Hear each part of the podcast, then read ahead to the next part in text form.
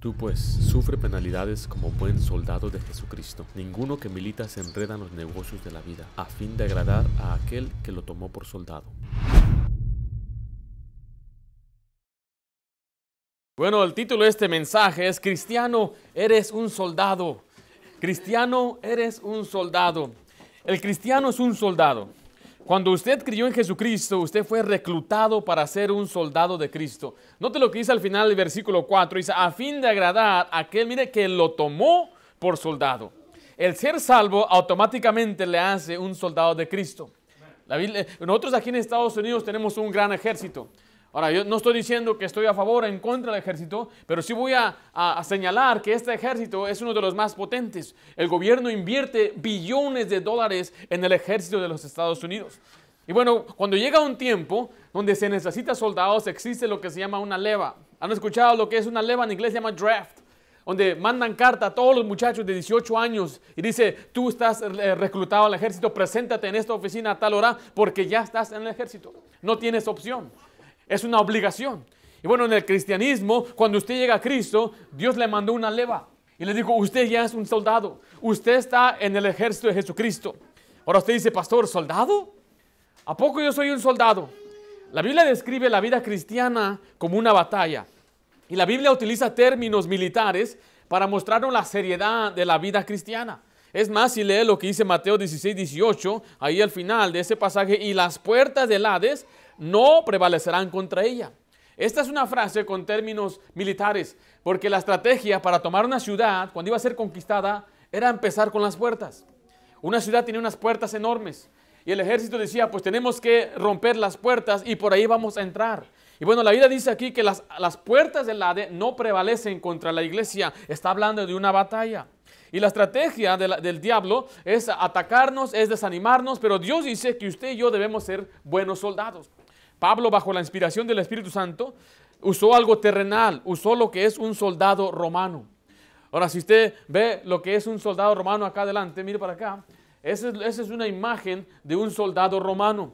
Y él está usando el ejemplo de un soldado romano para hacernos entender este asunto de una guerra espiritual. Somos soldados hablando en el sentido espiritual.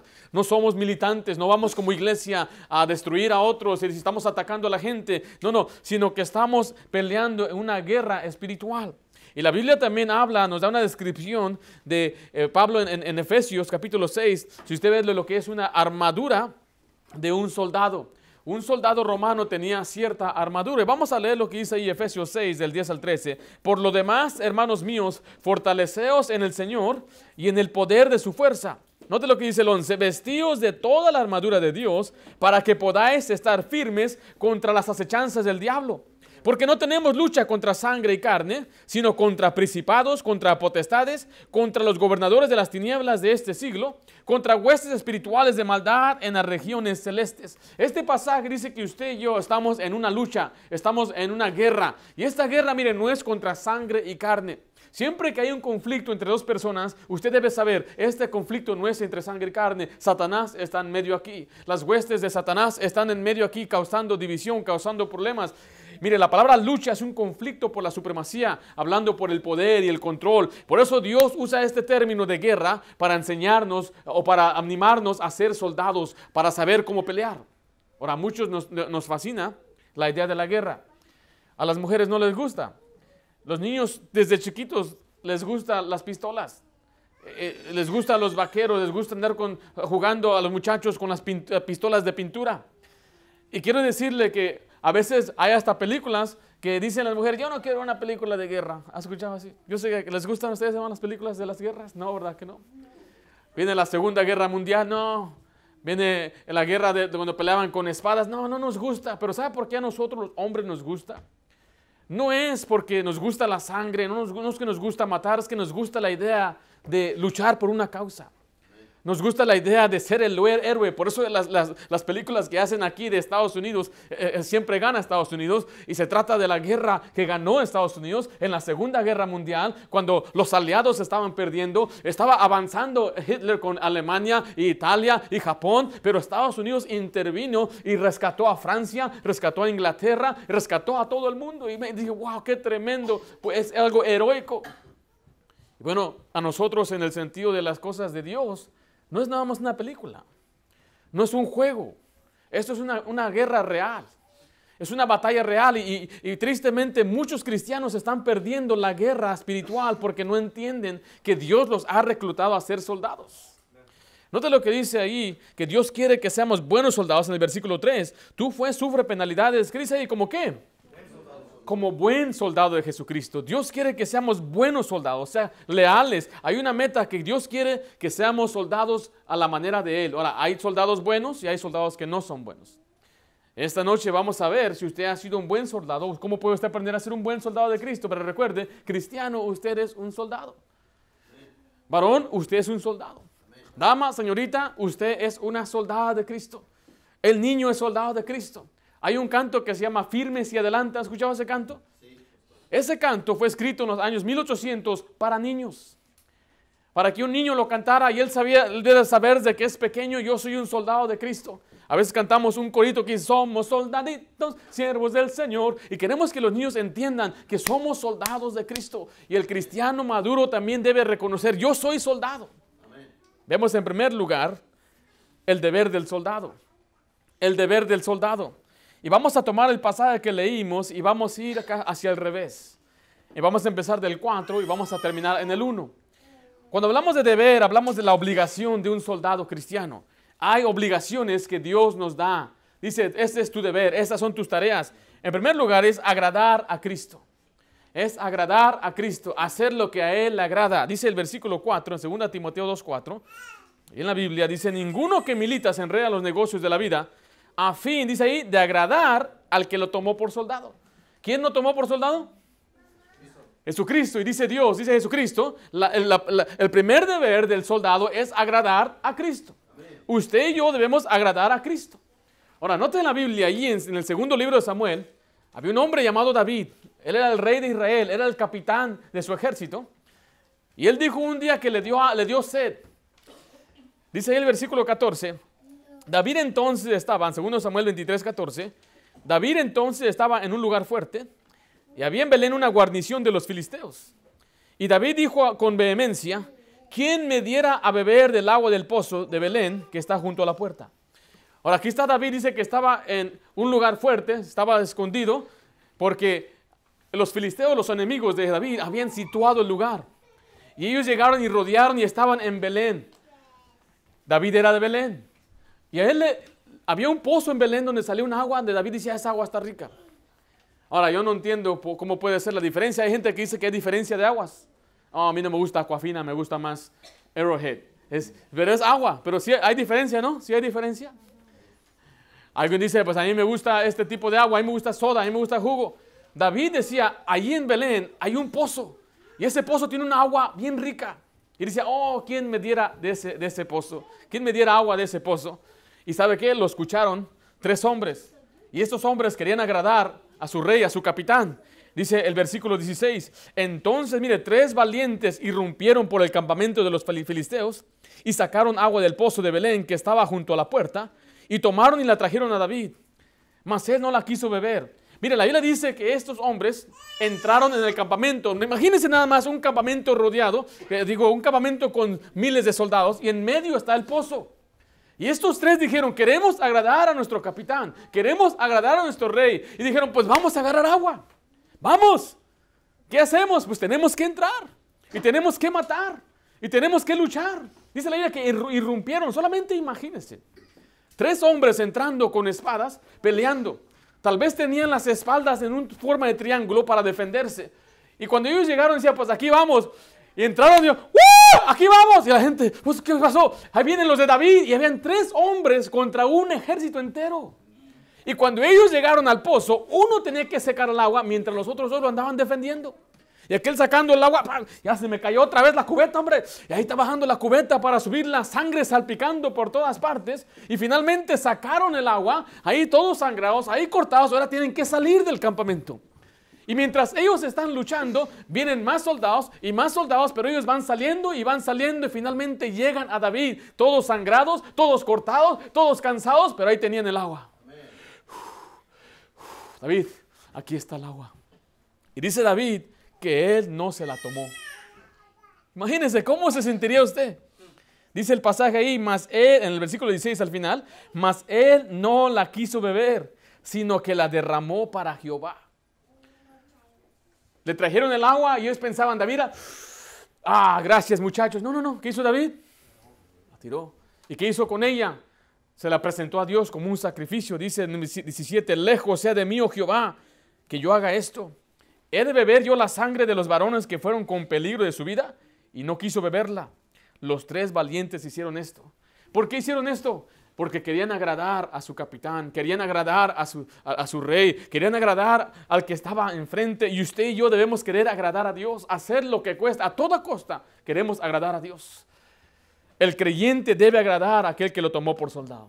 Dice 1 Tesalonicenses 4.1, por lo demás, hermanos, os rogamos y exhortamos en el Señor Jesús que de la manera que aprendiste de nosotros, como os conviene conduciros, conduciros dice, y agradar a Dios así abundéis más y más. ¿Qué significa agradar? Significa complacer, satisfacer, causar alegría o gusto. Significa ceder a los deseos y gustos de otra persona. Causar gozo, alegría y gusto a Dios en este caso.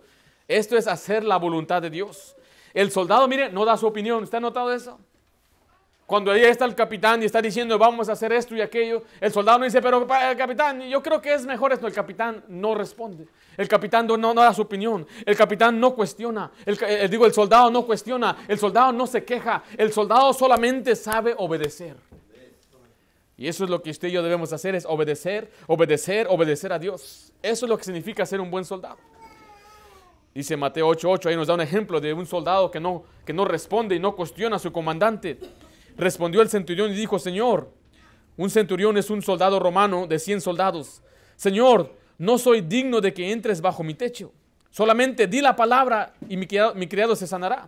Porque también yo soy hombre bajo autoridad y tengo bajo mis órdenes soldados. Y digo a este, ve, ¿y qué hace? Y va, al otro le digo, ven, ¿y qué? Y viene, y mi siervo, haz esto, ¿y qué?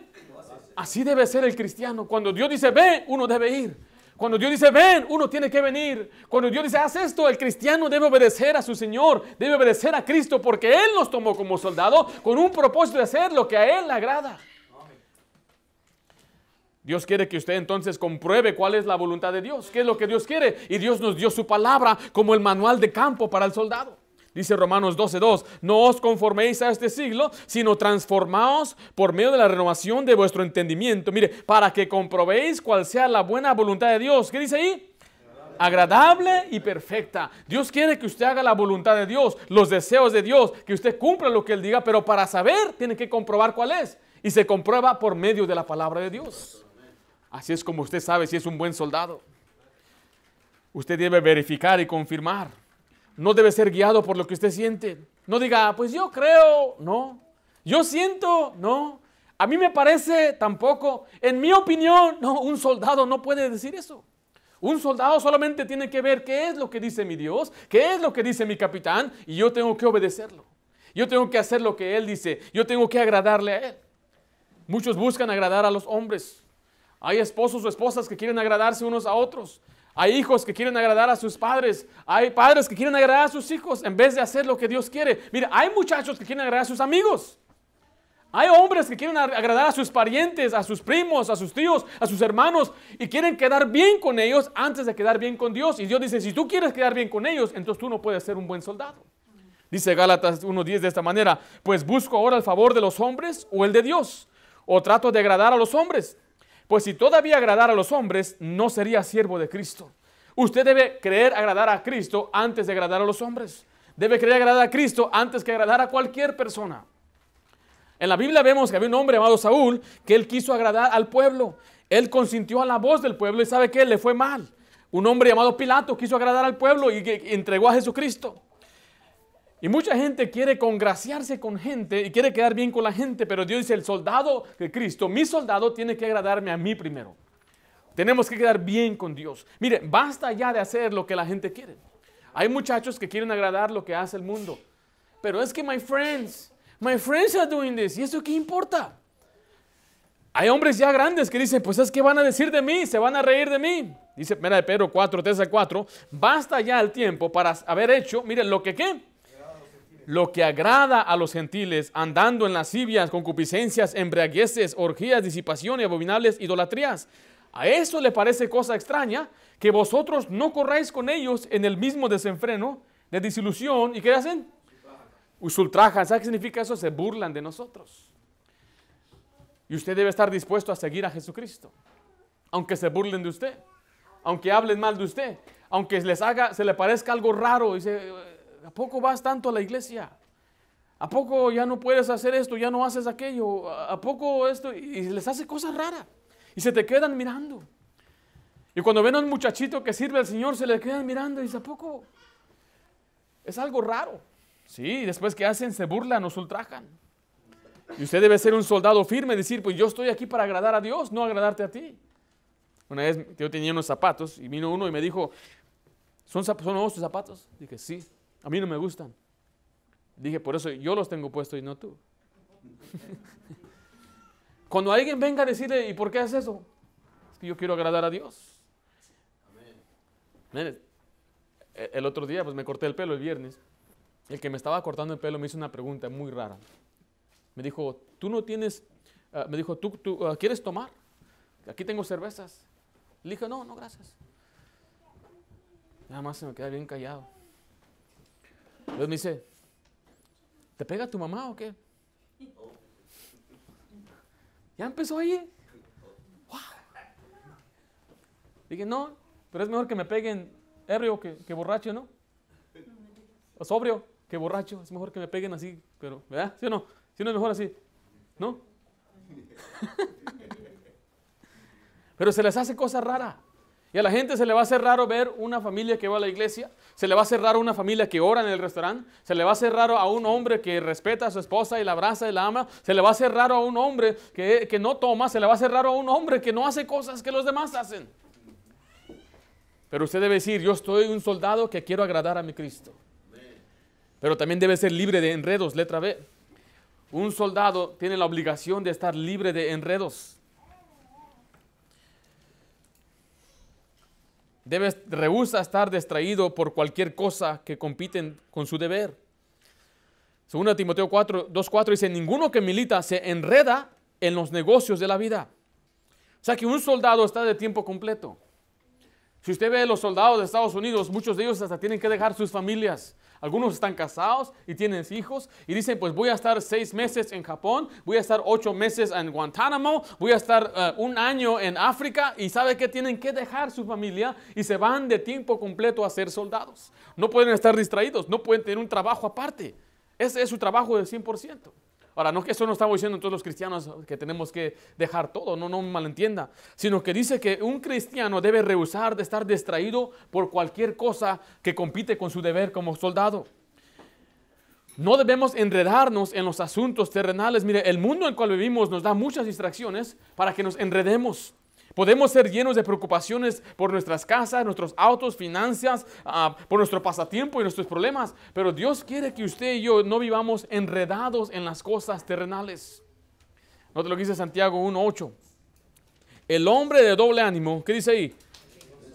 Es inconstante en todos sus caminos. Mira, hay personas que no pueden ser fieles a las cosas de Dios porque todavía están enredados en cosas que, Dios no, que no le agradan a Dios.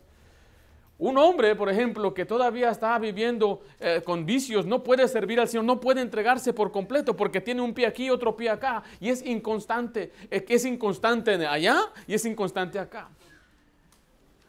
Yo trabajaba en un banco y en el banco me decían, tú no puedes tener otro trabajo. Por ética, tú tienes que tener solamente un trabajo para que el otro trabajo no te afecte aquí. Y es algo interesante cuando me dijeron eso. Dije, con, con trabajos puedo con uno, pero si hay personas que a veces consiguen un segundo trabajo por necesidad, ¿y sabe qué sucede? Por ejemplo, mi papá trabajaba de cartero, era un cartero por 22 años repartiendo cartas. Él dice que él repartía chismes. Pero en un tiempo una gran necesidad que él se consiguió un trabajo de noche repartiendo periódico. Y a veces lo acompañábamos, íbamos con él. Tenemos que levantarnos a las 3, 3.15. Íbamos al lugar para envolver nuestro propio periódico le daban una lista a la ruta. Ahí íbamos a repartir periódico, trabajábamos después de, de, doblarlo el periódico y tenerlo listo en el carro. Llegamos a la casa a las seis y media, siete. Y yo me iba a dormir, era el verano. Y mi papá, tenía que ir al trabajo. Después del trabajo regresaba bien cansado. Ahora, si este trabajo del periódico le afectaba a él como cartero, él podría haber perdido su trabajo como cartero. Y estoy usando este ejemplo porque, mira, hay cristianos que quieren vivir, quieren quedar bien aquí y quieren quedar bien allá. Hay una historia en la Biblia de un hombre rico y un hombre que era pobre, Lázaro. Este hombre rico se vestía de esplendidez, tenía fiestas, era un hombre pecador. Y este hombre era piadoso, amaba a Dios, pero era pobre, tenía enfermedades que hasta un perro venía a lamberle las llagas que tenía. Cuando el pobre murió, él se fue al cielo. No se fue al cielo por ser pobre, sino porque él creía en la Biblia y creía en el Dios verdadero. El hombre, a pesar de tener dinero, cuando él murió, ah, yo sé que le hicieron una gran pompa y un gran eh, entierro, pero él cuando murió se fue al infierno. Yo le pregunté una vez a unos muchachos en la iglesia, ¿cuál de esos hombres prefieres ser tú? Y un muchachito de Compton, allá de las meros del barrio, alzó la mano. Le dije, ¿qué pasó? En la vida yo quiero ser el rico, pero en la muerte yo quiero ser el pobre. ¡Wow! ¡Qué astuto, ¿verdad? Bien inteligente. Muchos cristianos así la quieren. Quieren poder gozar de todo lo que ellos quieren. Quieren enredarse en los negocios del mundo, pues a pesar, a partir de, de todo modo voy al cielo. Y Dios dice, no, no, no, no. Para ser un buen soldado tienes que estar sin enredos. Entonces estamos diciendo que no se envuelvan en las cosas terrenales al punto que es un soldado inútil. Tenemos que trabajar, tenemos negocios, asuntos en, el hogar, familia, tenemos que atender a, los hijos y a la esposa, pero no se enrede tanto en las cosas terrenales que usted ya no puede ser un soldado de Cristo. Eso es lo que se refiere. Entonces vemos en primer lugar ahí el deber del soldado, agradar a Cristo, y es libre de enredos. Pero en segundo lugar vamos a ver la guerra del soldado. La guerra del soldado. Dice 2 Timoteo 2, 3 al 4 ahí. Tú fue, sufre penalidades como buen soldado de Jesucristo. Ninguno que milita se enreda en los negocios de la vida. Note la palabra milita.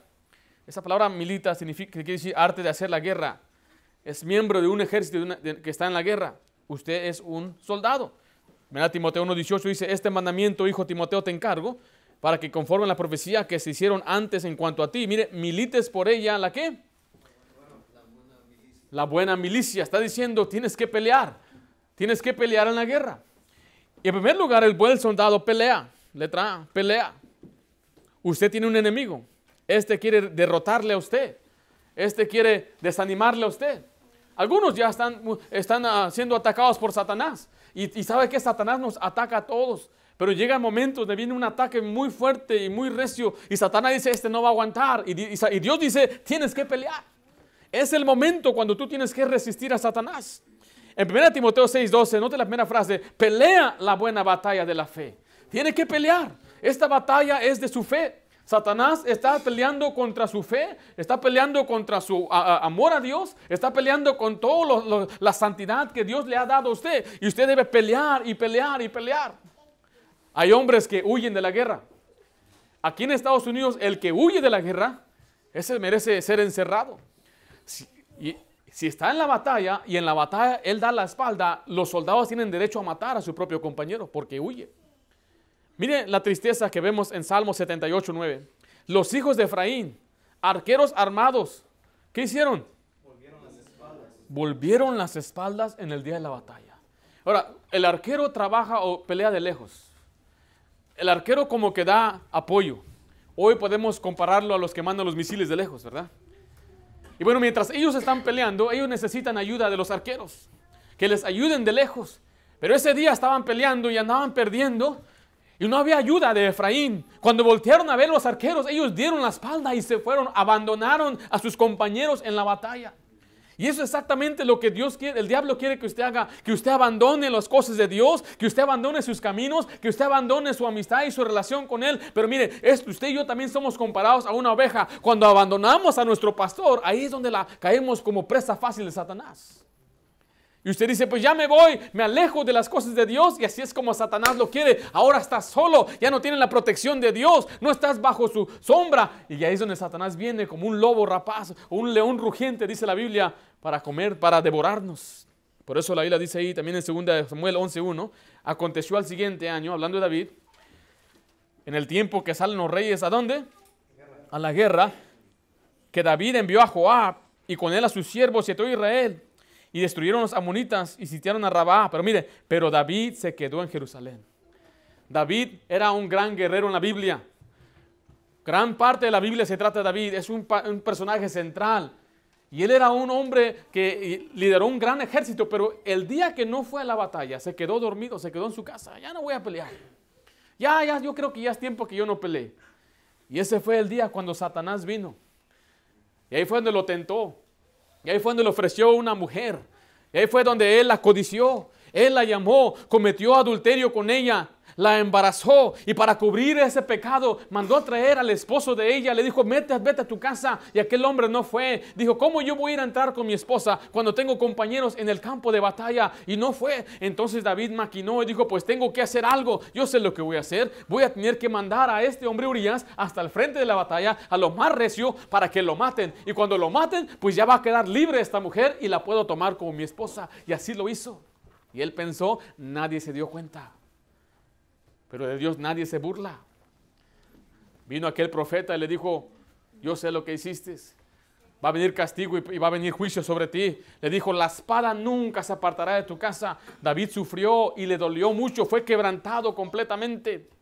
Todo porque él dio la espalda en el día de la batalla. Y Dios dice, no te des por vencido, pelea la buena batalla, lucha, mantente firme. Note lo que dice ahí Efesios 6:11, vestidos de toda la armadura de Dios para que podáis, ¿qué dice ahí? Estar firmes contra qué? Las acechanzas del diablo. El diablo tiene acechanzas, maneras de engañarte, maneras de, de hacerlo caer en trampas. Y Dios dice, uno debe estar firme, debe pararse firme. Mano Cocina, venga para acá, por favor. ¿Ustedes creen que Mano Cocina es más fuerte que yo o él es más fuerte que yo? ¿Quién es más fuerte? Usted es más fuerte que yo, yo soy más fuerte que usted. No, es que me está doliendo porque no me bañé. Oh, huele más fuerte. no, no, me ande robando el show aquí. ¿eh? Cuando venga Satanás, la Biblia, que él viene con acechanzas y uno debe mantenerse firme. Firme significa en su lugar, bien plantado. No se mueve. Un soldado que es firme se para ahí para guardar su terreno. Cuando los ponen ahí en algunos lugares es para que no les quiten su terreno y no avancen. En el caso nuestro no hablamos de una tierra, estamos hablando de las cosas espirituales, nuestra familia, nuestros hijos, nuestra iglesia, lo que Dios nos ha dado, sus bendiciones y Satanás viene para tomar posesión de esas cosas y usted debe mantenerse firme. Venga, trate de agarrar mis cosas. Usted debe mantenerse firme. No puedes pasar. No, mira, mira, mira, mantenerse firme. Y Satanás quiere desanimarle y quiere distraerle. A ver, saque algo. Mira, quiera con esta bolsa. Quiere, que usted se, se distraiga y vaya tras las cosas terrenales. Si es un hombre, le ofrece una mujer. Mire, y dice, pero pastor, yo estoy muy feo. Mire, hay una que Satanás tiene hasta para los feos. Satanás prepara, él, él, prepara a aquella mujer que es resbalosa para hacerle caer a usted, varón. Yo vi eso una vez en mi caso. Mi esposa y yo nos íbamos a casar y pues tuvimos que posponer la boda unos tres meses más. Y había una muchacha que nunca me hacía caso, pero cuando se dio cuenta que no me casó, que no me casé, se me, empezó a acercar más y hacerme preguntas, ¿y cómo estás? ¿Necesitas que necesites platicar con alguien? Aquí estoy para platicar contigo. Al principio se me hacía como cualquier cosa, ok, gracias, pero no lo entendía. Otra vez llegaba ahí al lonche, ella pedía el mismo lonche que me a la misma hora y venía ahí y cómo estás y todo. No, like, uh, bien. Wait. Ah, yo sé qué está pasando aquí. Piensa que estoy vulnerable. Piensa que estoy desguanzado, desanimado y es cuando Satanás viene para poder llegar. Porque mucha gente es lo que hace cuando está usted desanimado, es cuando toma decisiones malas. Cuando usted está muy enredado en cosas del mundo es cuando usted empieza a tomar decisiones malas. Y cuando ya me di cuenta, ¿sabe qué hice? Empecé a ignorar a esta muchacha. Ya no le hizo caso. Siempre que venía en su lonche me salía yo. Es más, ya ni mejor tomaba lonche en el trabajo, mejor me iba a mi carro y comía ahí. Porque, uh, no, pues Satanás, por favor, on, invéntate otra conmigo. Pero mire, Satanás es muy astuto. Cuando él venga, usted debe pelear, está resistir a Satanás. Pero pastor, yo no tengo fuerzas. Claro, usted y yo no tenemos fuerzas. Y ahorita vamos a ver que la fuerza viene de Dios. Dice ahí en 1 de Pedro 5, 8 al 9. Sed sobrios. ¿Y qué dice ahí? Velad, porque vuestro adversario, el diablo, mire, como león rugiente anda alrededor buscando a quien devorar. Note primeramente dice que el diablo es como un león rugiente, un león que tiene hambre, un león que solamente está buscando una presa. Y sabe que Satanás ahorita anda como un león rugiente caminando y anda caminando por estos pasillos aquí, anda caminando por las calles de Santa Ana y de Tasten y anda siempre rodeando, buscando a quien devorar. Y quiero decirle tristemente y con mucha pena, ya ha devorado a muchos cristianos, ha destruido matrimonios, ha destruido a jóvenes, están ellos en la ruina. ¿Por qué? Porque no, ellos no resistieron. Por eso dice el versículo 9, al cual, mire, resistid firmes en qué? En la fe. Uno tiene que resistir a Satanás. Salmo eh, Santiago 4, 7 dice, someteos pues a Dios, mire, resistir al diablo. ¿Y qué va a hacer él? Él va a huir de vosotros. Ahora recuerde que nuestra pelea contra Satanás no es una física. No se trata de magia que Harry Potter y la blanca, magia blanca y que, hi Harry, no se trata nada de eso puras tonterías que a veces pone la gente en la televisión. La manera que usted resiste al diablo es por medio de la palabra de Dios. Cuando Satanás venga a usted, usted diga, escrito está, Satanás, maldito. Así dice la palabra de Dios. Cuando Él le diga, tú no sabes nada, dígales, yo soy más que vencedor en Cristo Jesús. Cuando Él venga a decirle, no va a suceder nada, Dios no va a escuchar tu oración, usted recuérdele, tú eres un condenado maldito que vas a ir al infierno y vas a quemarte por toda la eternidad. Había un hombre que decía, ¿dónde está Satanás? Enrollábalas. ¿Dónde está para darle sus ramos más rápido de su vida? Pastor, usted puede pelear contra Satanás. Uh, mira, con la palabra de Dios es la espada del Espíritu donde podemos penetrar a Satanás y a sus malditas legiones. Satanás no puede contra nosotros. Más grande es el que está en mí que el que está en el mundo. Por eso usted tiene que ser fuerte, fortalezcase, eh, fortalezcase en la palabra de Dios. Por eso la Biblia dice que no le demos lugar al diablo que no, que no tome nuestro lugar, no tome nuestro terreno. Disculpe, dice 2 Samuel 23, 11. Aquí vemos a un hombre llamado Sama. Dice, después de este fue Sama, hijo de Agé, Ararita. Los filisteos se habían reunido en Leí, donde había un pequeño terreno, lleno de qué? Uh, ¿qué le gustan lentejas? Eh, con vegetales y todo. Bueno, y había un terreno de lentejas y el pueblo había huido delante de los filisteos. Los filisteos son los enemigos. Él entonces, mire, se paró en medio de aquel terreno. ¿Y qué hizo? Y lo defendió y mató a los filisteos y Jehová dio una gran victoria. ¿Quién le dio la victoria? Jehová. ¿Qué hicieron todos? Todos huyeron, todos sus compañeros se fueron corriendo. Y cuando venían los enemigos, dijo, no, no, no, este campo de lentejas lo necesito. Este campo de lentejas es muy importante. Entonces él lo que hizo es que defendió, se paró firme y peleó, pero Dios es el que dio la victoria. Así que cristiano, pelee. Pelee por su familia, pelee por su matrimonio, pelee por sus hijos, pelee por su iglesia. Pastor, ¿cómo puedo pelear? Orando, leyendo la Biblia, caminando con Dios. Pero también el soldado debe sufrir penalidades. El soldado sufre penalidades. Un soldado está expuesto a mucho dolor.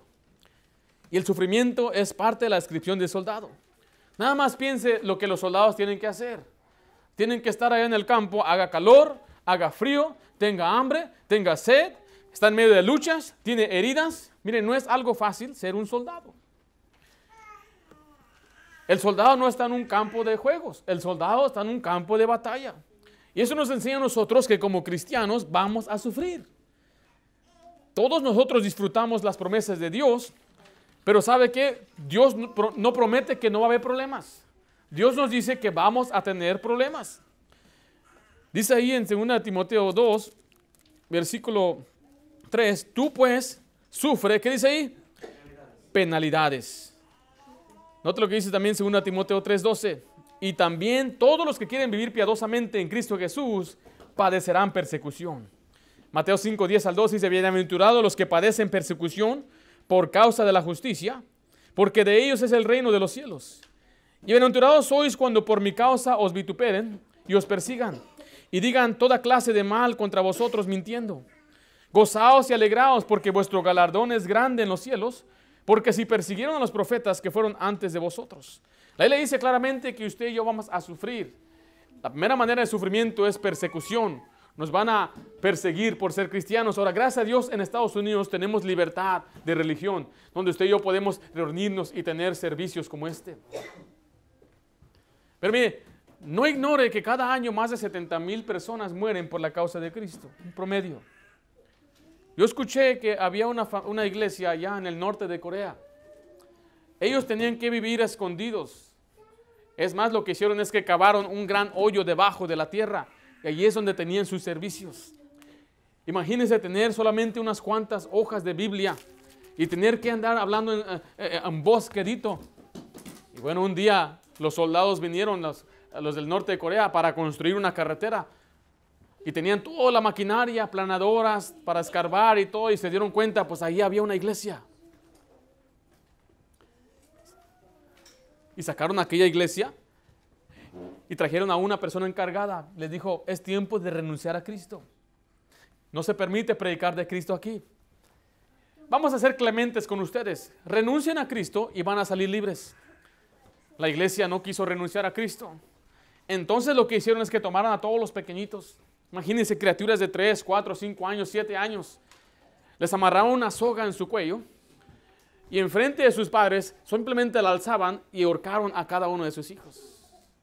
Oh, los padres estaban llorando y estaban derramando sus lágrimas. Yo con mucho dolor, pero mientras estaban siendo ahorcados les decían, hijos, en unos momentos estaremos con ustedes. Los soldados estaban muy sorprendidos.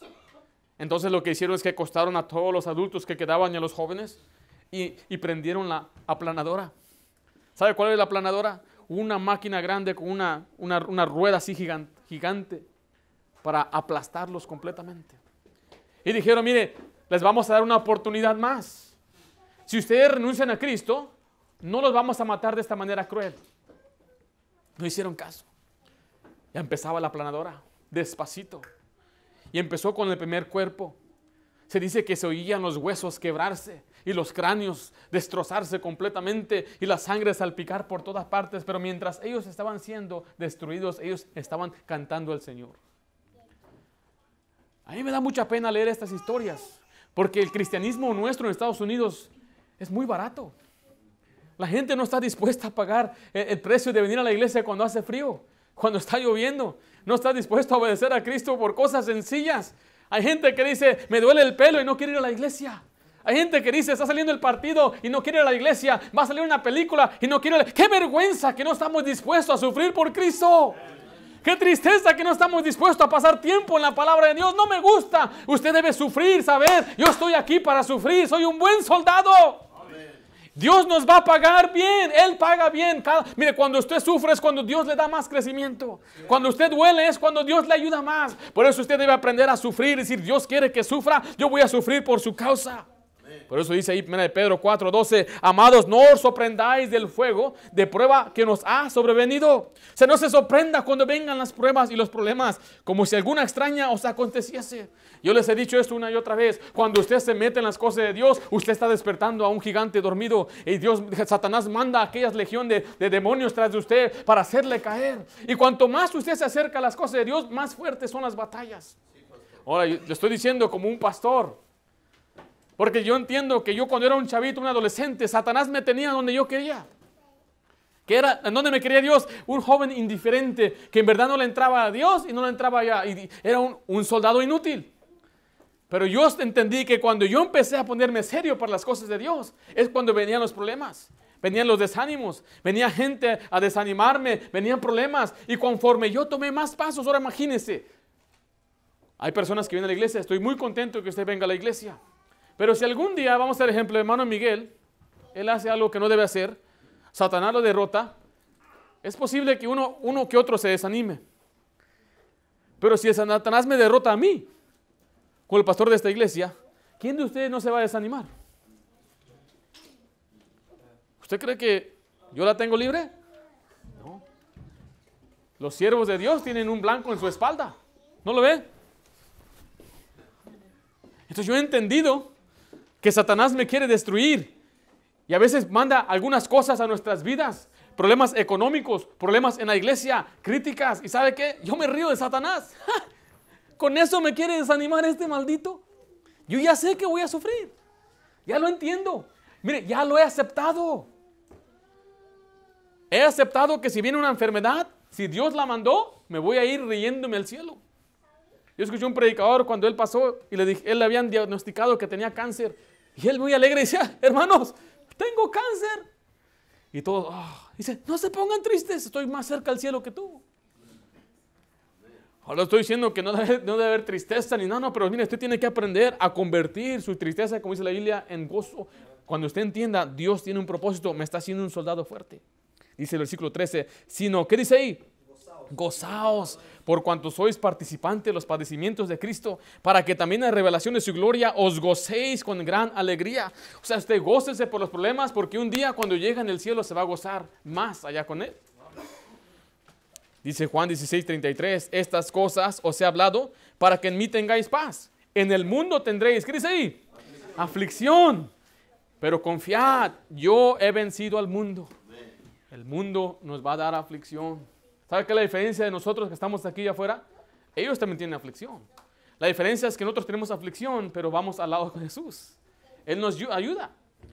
Dice, por eso dice que en el mundo tenemos paz la paz no quiere decir que no hay problemas, no es ausencia de, problemas, sino significa que estamos con Dios. Dios está en medio de nosotros. Hubo una competencia de quién hacía una pintura demostrando la paz. Y un hombre pintó una, un, esquema, ¿cómo dice? Un, un paisaje bien hermoso, un río tranquilo, unos árboles, tenía un monte y un barco ahí que estaba en la orilla. Decían, wow, esta es paz. Y la gente observaba la pintura y decía, wow, esta es lo que es paz. Es lo que es un río tranquilo. Pero otro hombre pintó lo que era una tormenta y una cascada. Y debajo de la cascada, en medio de la cascada había una piedra como que salía y debajo de esa piedra había un nido. Y en ese nido había un pajarito con sus, con sus, ah, con sus huevitos. Y decían, la gente miraba y decía, eso no es paz. Pero ese hombre ganó el premio. Porque lo que era es que a pesar de que había problemas, a pesar de que había una tormenta, el pajarito estaba seguro. Y eso es exactamente lo que el Señor nos quiere enseñar como cristianos, que a pesar de que haya problemas, si estamos en las manos de Dios, hay paz, puede haber paz. En el mundo vamos a tener aflicción, pero por eso tenemos que entender y aceptar la aflicción. Y decir, Dios la mandó por alguna razón, o si no sea por Dios, pero Dios nos va a ayudar por ello. Dice 1 Corintios 5, 15 y 58. Así que hermanos míos amados, estad firmes y constantes, creciendo en la obra del Señor siempre, sabiendo que vuestro trabajo en el Señor, ¿qué dice ahí? No es en vano. Mira, leer las historias de estos que mueren por Jesucristo. Ellos ya están en su descanso. Can you guys be quiet, please? You guys need to be quiet. I'll talk to you in the house. Dios quiere que usted y yo busquemos su paz y saber, mire, que vamos a sufrir, pero algún día estaremos en su presencia. Y, puedo yo pensar en aquella gente, toda esa gente, millones de personas que tuvieron que pagar el precio más alto por ser cristianos, que es su vida. A mí me da mucha pena, me da mucha tristeza a veces, que ni, ni ganas da de orar, que a veces ni ganas da de leer la Biblia, ni, ni de salir a evangelizar. Y esta gente arriesgando todo lo hicieron. Ellos estaban dispuestos a sufrir, verdaderamente sufrir por Jesucristo. Un buen soldado está dispuesto a sufrir penalidades. Un buen soldado sabe que está en guerra y pelea. Y finalmente un buen soldado es esforzado. La fuerza del soldado. La fuerza del soldado. Dice ahí, segunda de Timoteo 2.1. Tú pues, hijo mío, ¿qué dice ahí? Esfuérzate en la gracia que es en Cristo Jesús esfuérzate, haga fuerza. Una vez iba Gedeón con 300 hombres persiguiendo un ejército y la le dice que ellos estaban cansados, pero todavía siguiendo. todos nos vamos a cansar. Alguien dijo eso, está bien que te canses en el ministerio y en las cosas de Dios, pero no te canses del ministerio y de las cosas de Dios. Y eso requiere fuerzas. Yo deseo ver cristianos de décadas que tengamos cristianos aquí que en 20 años aún están en los caminos de Dios y aún son fuertes y aún están creciendo y ahora están entrenando a otra generación de nuevos soldados para seguir a Cristo. El soldado, el soldado debe ser fuerte y debe estar en forma para la batalla. Mire, los soldados romanos cargaban una armadura bien pesada. Recuerde, mire, esta armadura que ellos cargaban no era cualquier cosa. Eran metales pesados. Y, se dice que las espadas de ellos pesaban hasta 10 libras. Usted sabe cuánto es 10 libras. Y poder cargar una- una espada hablando por horas y horas en batalla no es algo fácil. Había un hombre que dice la Biblia que él mató casi mil, pero porque Dios hizo que se le pegara la espada, se le cansó la mano. Y Dios en un milagro le hizo que se le pegara la espada y él siguió peleando y cuando terminó de pelear todavía tenía la espada pegada. Está suelta la espada, no puedo. Requiere fuerza para poder eh, eh, pelear. Por eso dice, esforzados, necesita ser fuerte. El soldado cristiano también debe ser fuerte para la batalla espiritual. Ahora, nadie tiene la meta de ser débil, ¿verdad que no? Todos queremos ser fuertes y saludables. El crecimiento de la industria de la dieta y el estado físico refleja eso. Los gimnasios tienen mucha suscripción. Tal vez tú tienes una y no ha ido. Se dice que los, gimnasios ganan todo su dinero el primer mes del, del año. Todos hacen resolución. Voy a ir al gimnasio ahora sí. Van y los enganchan por un año y ya no regresan después de dos, tres veces. Pero mire, mucha gente tiene el deseo. Esa es su meta. No lo han logrado, pero esa es su meta. Estar bien en estado físico saludable y fuerte. Hay centros de salud, hay gimnasios, hay tiendas de vitaminas. ¿Está visto? Vi- Tiendas de vitaminas. GMC. ¿Sí se llama GMC? GNC. ¿Usted va para allá? Ok. Todos están de acuerdo que la dieta y el ejercicio habitual son la clave para la fuerza y la salud. Ahora, si usted sabe cuando nuevos soldados son reclutados, los llevan por un entrenamiento básico. Duran algunas 13 semanas. Porque la meta principal de ese entrenamiento es que los reclutas estén en buen estado físico. Para que estén fuertes y tengan la disciplina y sean capaces de aguantar. Me decía un muchacho que les daban una mochila que pesaba hasta 90 libras encima de todo el equipaje y tenían que correr por millas y millas. No sé si la meta era 15 millas con 90 libras. Y algunos iban corriendo y al empezar no podían. Y al ¡Ugh! tosían y se vomitaban y todo. No puedo, tienen que seguir, levántese. Usted se inscribió para ser soldado, levántese. Y ahí los andan gritando, get up and drop it, give me 50 pounds. Eh, ¿Se ha visto eso? Y andan ahí haciendo sus lagartijas. Y algunos se ponen a llorar. Dicen, aquí no está tu mamá para que ande chillón. Y les empiezan a gritar y maltratar. Quieren ponerlos en, en- en- en forma mentalmente y físicamente, que sean fuertes en su mente, pero también físicamente. Lo- Los hacen hacer ah, ah, con la barra, lo que pull-ups, lagartijas, ejercicios, jumping jacks, todo el día ahí están. Final de 13 semanas, ¡uh! una diferencia. Quemaron tanta grasa y ahora están, tienen algunos hasta un estómago de lavadero. Algunos tienen de lavadora, pero e- ellos tenían de lavadera todavía. Y Dios quiere que usted y yo seamos soldados fuertes. Por eso dice la Biblia, 1 Corintios 9:25, todo aquel que lucha, de todo, ¿qué dice ahí? De todo se abstiene. Ahora está hablando de un atleta, dice, y ellos a la verdad para recibir una corona corruptible, pero nosotros una corruptible. O sea que el atleta, él se prepara físicamente porque quiere ganar una corona, un premio, un trofeo. Hace la semana pasada ganó el equipo de los Patriots. Ellos recibieron aquel trofeo, aquel campeonato. Yo creo que el, trofeo más deseado en el mundo es el del mundial. Aquel de oro que tiene el, el- el balón de fútbol arriba y un día levantarlo. Esta gente que llegó ahí tuvo que luchar, tuvo que pelear, tuvo que prepararse, tuvo que estar en forma para llegar a este estado. Ahora yo les estaba hablando de que Estados Unidos tal vez es el mejor ejército del mundo. Pero dentro del ejército de Estados Unidos hay diferentes ramas.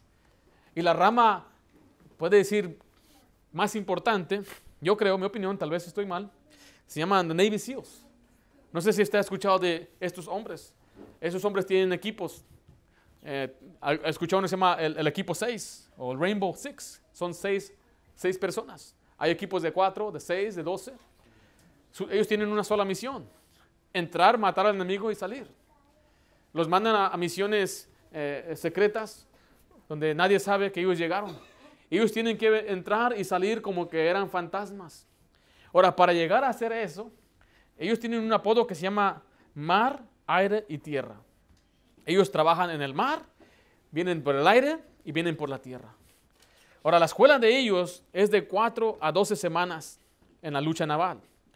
Ahora, la lucha na- naval no, es algo fácil. Ellos tienen que trabajar duro. Yo he visto videos de ellos, de nuevo, se están vomitando. Algunos hasta quedan, miré un hombre que quedó así medio loco, no sabía ni quién era, por tanto esfuerzo, tanto ah, trabajo que les hacen hacer. Y tienen que aprender a luchar y tienen que trabajar, arrastrarse, cargar este, barras pesadas y ahí están trabajando y trabajando arduamente, arduamente. Después dice que les dan un adoctrinamiento. Tres semanas para que ellos aprendan a no tener temor. Les quiten el temor. Usted a veces está caminando ahí por la calle y un carro en el mofle, ¡pah! Y luego, se asusta. ¿Qué va? No, fue el mofle. O sale un perro, ¡ah! ¡ah! Y se asusta. Ellos son entrenados a no tener temor. Los enfrentan con el enemigo y se te voy a apuñalar en la cara. Llega, le dicen. ¿Qué esperas? Tiene un entrenamiento después de seis meses. La tercera semana la llaman la semana del infierno. Son 135 horas de demanda física. 135 horas sin parar. Solamente pueden dormir cuatro horas al día. Solamente cuatro. No, pastor, yo como mis 10 horas para que... Imagínense. Cuatro horas. Para graduarse ocupan 28 semanas entrenando en combate, mano a mano, físicamente, en el campo. Su último examen es entrar y matar y volver vivos. Por cada uno que matan de ellos, ellos matan a 900. Esta gente está entrenada. Uh, cuidado con estos. Su meta es nada más cumplir su misión a toda costa. Y han sido muy exitosos. El ejército de Estados Unidos invierte billones de dólares para entrenar a hombres matones como estos. Ahora imagínense ¿Qué esfuerzo el cristiano debe dar entonces? ¿Qué tipo de soldado Dios quiere que seamos? Yo he visto los soldados mexicanos. Mi primo fue uno. Nada más daban vueltas en un camión. Comía marucha todo el día, me decía. No entrenaban. Ahora México tiene, un, tiene una rama más acá, pero el soldado común. Usted puede ver los ejércitos tal vez de África, niños de 9 años son los soldados, de 10 años. No quiero yo subestimar a la gente, pero estamos hablando que un país que está en serio va a entrenar a su gente, va a invertir. La mayoría del, ah, presupuesto de, Estados Unidos va al ejército. Eso quiere decir que Dios nos enseña a nosotros también eso, que si el mundo está buscando tener un buen ejército, entonces Dios también quiere un buen ejército. Y nos ha dicho. Y para hacernos fuertes, esto requiere una buena letra alimentación. Una buena alimentación que comamos bien. A esos soldados no les dan comida chatarra. A esos soldados no les dan McDonald's. A esos les dan proteína, les dan carbohidrato, les dan lo que ellos necesitan. Hoy en día hay muchos conceptos erróneos en cuanto a la dieta. ¿Usted ha visto la pirámide de nutrición? Abajo tiene mucha pasta y va subiendo y sabe que nos hemos dado cuenta que la pasta y todo lo que es eh, eh, la harina es muy mala. Pero hace 30, 40 años decían, come mucha pasta, come mucha harina, lo necesitas. Y aún en estos días la gente tiene ese mal concepto de la nutrición. No ha entendido que debe haber un equilibrio. No comer mucha grasa, no comer mucha carne, equilibrar el carbohidrato. De la palabra de Dios con frecuencia nos es comparada al alimento y el alimento que usted necesita para ser fuerte es la palabra de Dios. Dice Jeremías 15, 16, fueron halladas tus palabras y que dice, yo las comí. Y tu palabra me fue por gozo y por alegría de mi corazón, porque tu nombre se invocó sobre mí, oh Jehová, Dios de los ejércitos. Aquí vemos que la Biblia es comparada a comida. En otro pasaje dice que es pan, en otro dice que es vianda o comida, sólida, le compara a la miel. Y para usted ser un cristiano fuerte, lo que necesita es alimentarse de la palabra de Dios. Hay cosas que no le van a hacer bien, no le van a fortalecer. Pastor, ¿a usted le gustan los cantos? Me gustan las alabanzas, pero ¿sabe qué? La alabanza no le va a nutrir como la palabra de Dios. El leer algún ah, ah, ah, comentario no le va a nutrir como leer la palabra de Dios. Es más, el escuchar una prédica no le va a nutrir como usted leer la palabra de Dios por sí mismo. Ahora, yo soy pastor y yo quiero que la gente escuche los mensajes, pero es más importante que usted vaya un poquito más allá y lea la Biblia en su casa. Pero también requiere letra ejercicio.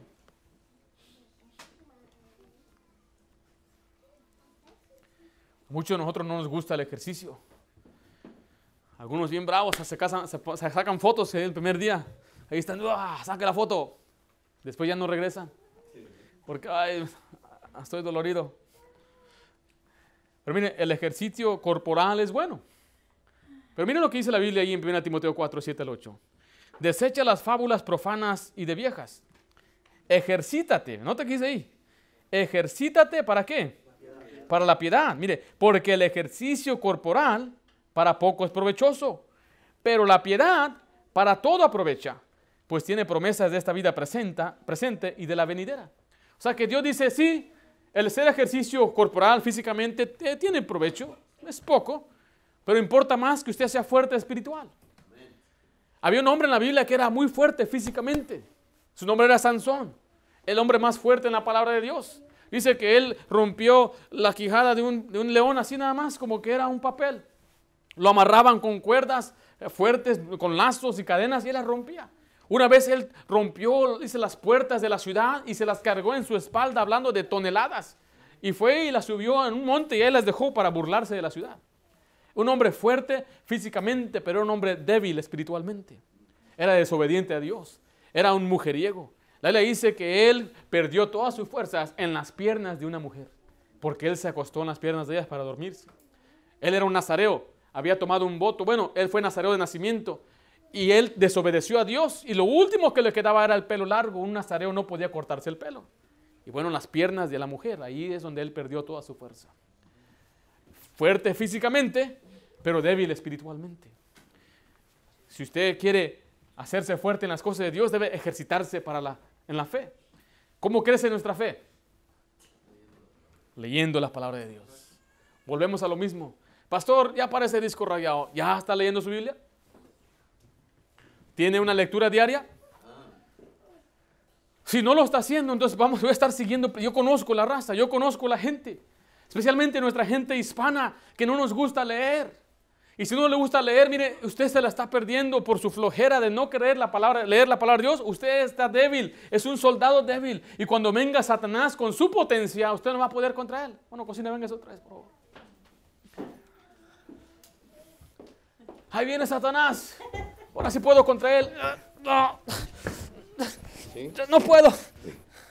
Tíreme pues. Oh, no, tiene por acá, pero despacito. Ah, ah. Así no tiene Satanás. Mira, agárrame así. Mira, ah, mira, mira, mira cómo me mangonea Satanás. No me sé porque luego no es cierto. No puede. Allá en Vietnam había unos soldados que habían, sido capturados, soldados americanos, y vivían, ellos eran presos, pero la gente del pueblo le gustaba a ellos entretenerse con los presos. Entonces lo que hacían los ponían a pelear. Ya venían a pelearse. El de, el de Texas contra el de Iowa. Ya están peleando y todos, ah, dale, dale. Y el que ganaba, pues le daban un premio, eh, le, le, daban algunos privilegios. Y había uno que el encargado siempre ganaba, hasta en las apuestas. Y se va a ganar el de Iowa y apostaba y ganaba. Pero aquel se miraba más grande. No, hasta que un día descubrieron su secreto. Lo que él hacía es que quería que él ganara y quería que yo perdiera. Entonces lo que hacía es que le arrimaba más comida. Venga, cómese su pollito. Le traía más fruta. Le traía plátanos. Le traía algún caldito de res. Mira, que te gusta el caldito de res. Y al otro, en vez de traerle la comida, la ración normal, le daba menos comida. Le traía nada más, tal vez, no sé, un cacahuate y ese era su lonche. Entonces cuando él le tocaba pelear, este ya tenía días que no estaba bien alimentado, andaba un poco débil.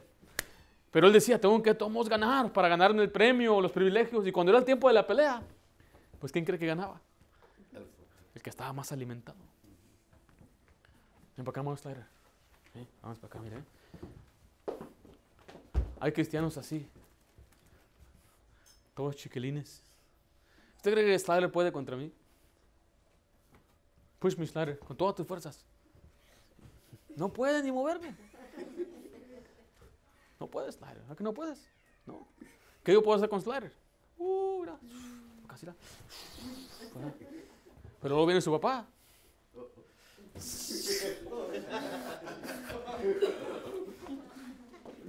Mira nomás este grandolón, mira.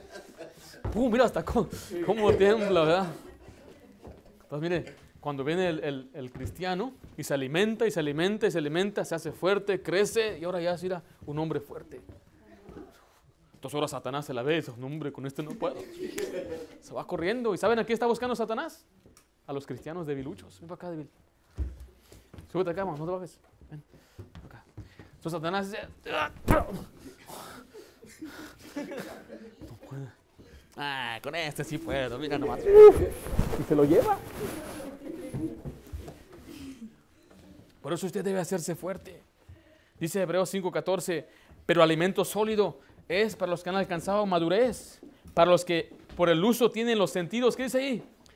Ejercitados en el discernimiento del bien y el mal. Dios quiere que, que nos ejercitemos en las, en las, cosas de Dios, que seamos fuertes en la fe, que crezcamos y nos fortalezcamos. Por eso dice, fortaleceos en el Señor y en el poder de su fuerza. Dice Romanos 4:20, tampoco dudo por la incredulidad de la promesa de Dios, sino que se fortaleció. ¿En qué dice ahí? en fe, dando gloria a Dios. Está hablando de Abraham. Abraham no se desanimó, no se debilitó en la incredulidad, sino que él se fortaleció en la fe. Y Dios quiere que usted sea un soldado, una soldada fuerte. Que usted se ejercite, que se alimente bien. Cristiano, usted es un soldado. Hermana cristiana, usted es una soldada. El deber de soldado es agradar a Cristo. El deber de soldado es estar libre de enredos Recuerde, el soldado está en la guerra, debe pelear y debe aprender a sufrir, pero también debe esforzarse al alimentarse y al ejercitar su fe, ejercitarse en las cosas de Dios. Es un soldado. Acéptelo. Póngase en las filas. Esté dispuesto a pelear. No se eche para atrás. No se desanime. Manténgase firme, siempre siguiendo a su capitán. Vamos a orar.